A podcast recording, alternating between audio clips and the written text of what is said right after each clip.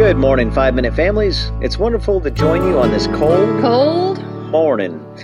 We have all spent much of the past year inside with way too much family time. Wait, did we just say too much family time? Well, okay, let's adjust that.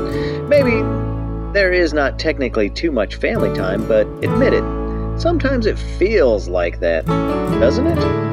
Especially when disagreements happen and there are very few physical, on the go distractions to get some time, space, and perspective. So families fight. We disagree and misunderstand each other and all that jazz. But how do we resolve disagreements? We cannot wallow in our anger and we cannot become comfortable in the silence that often results as we seek to avoid further conflict. So, how does a five minute family deal with those disagreements?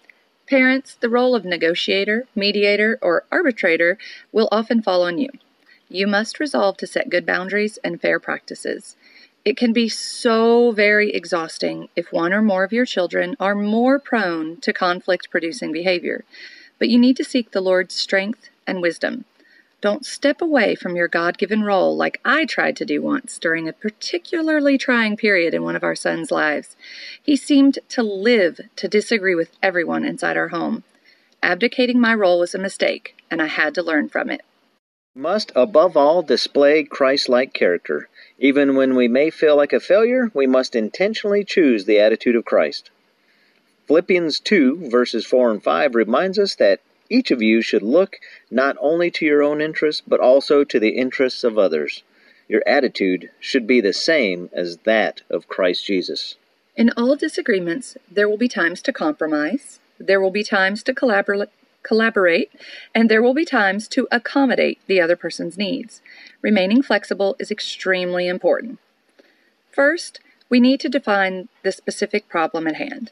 Now, you might see that there is a deeper underlying issue, but try to focus on the immediate disagreement.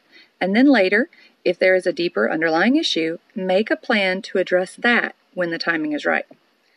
Second, assess everyone's emotional and physical needs before diving in. If a little one needs to run to the restroom or grab a bite to eat, those will help immensely to help ease the tension and allow focus. Number three, make a commitment to respect each other's viewpoints and to recognize the importance of each family member involved in the disagreement. Number four, seek to understand the other person's position. Mom and dad, there may be times when you speak individually to each child in order to validate their feelings and hear them out without interruptions, and sometimes you need to let the kids or each other fully hear the other one out in order for them to better understand the other person's perspective. Remind your children and yourselves that everyone will be listening carefully for the other person's heart, feelings, and perspective, not just waiting for the other person to speak. And finally, propose a solution. Part of the solution may require forgiveness, and we will be discussing forgiveness in detail in a couple of weeks. While conflict might drive the narrative in writing a good story, conflict in real life can be damaging or it can be a teaching opportunity that motivates better communication and better relating in the future. Just like fictional writing can include conflict with the self, conflict with others, conflict with the environment, or conflict with the supernatural, conflict and disagreements in real life often are the intersection and interactions of the four.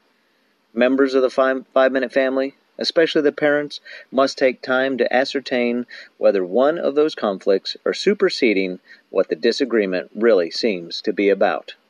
Please note that we know that some disagreements will take much more than the five steps we discussed. If you are in a place of ongoing, unresolved, or destructive conflict, please seek a safe, godly counsel from a wise pastor, mentor, or therapist. If the disagreement has led to continuing sinful behavior, it can be harder to reach resolution. However, it can be done, but you must be willing to seek God's will and engage in some serious relational work. Whether it's a minor disagreement over whose turn it is next, or it is a major disagreement, such as whether to move to another state, seek the Lord and His will in your relationships. Remember, blessed are the peacemakers. Thank you for joining us this morning, and don't forget to tell your family and friends to join us because they too can benefit from a godly perspective for their families. May God bless your week, and we hope to hear from you on our blog at clearviewretreat.org.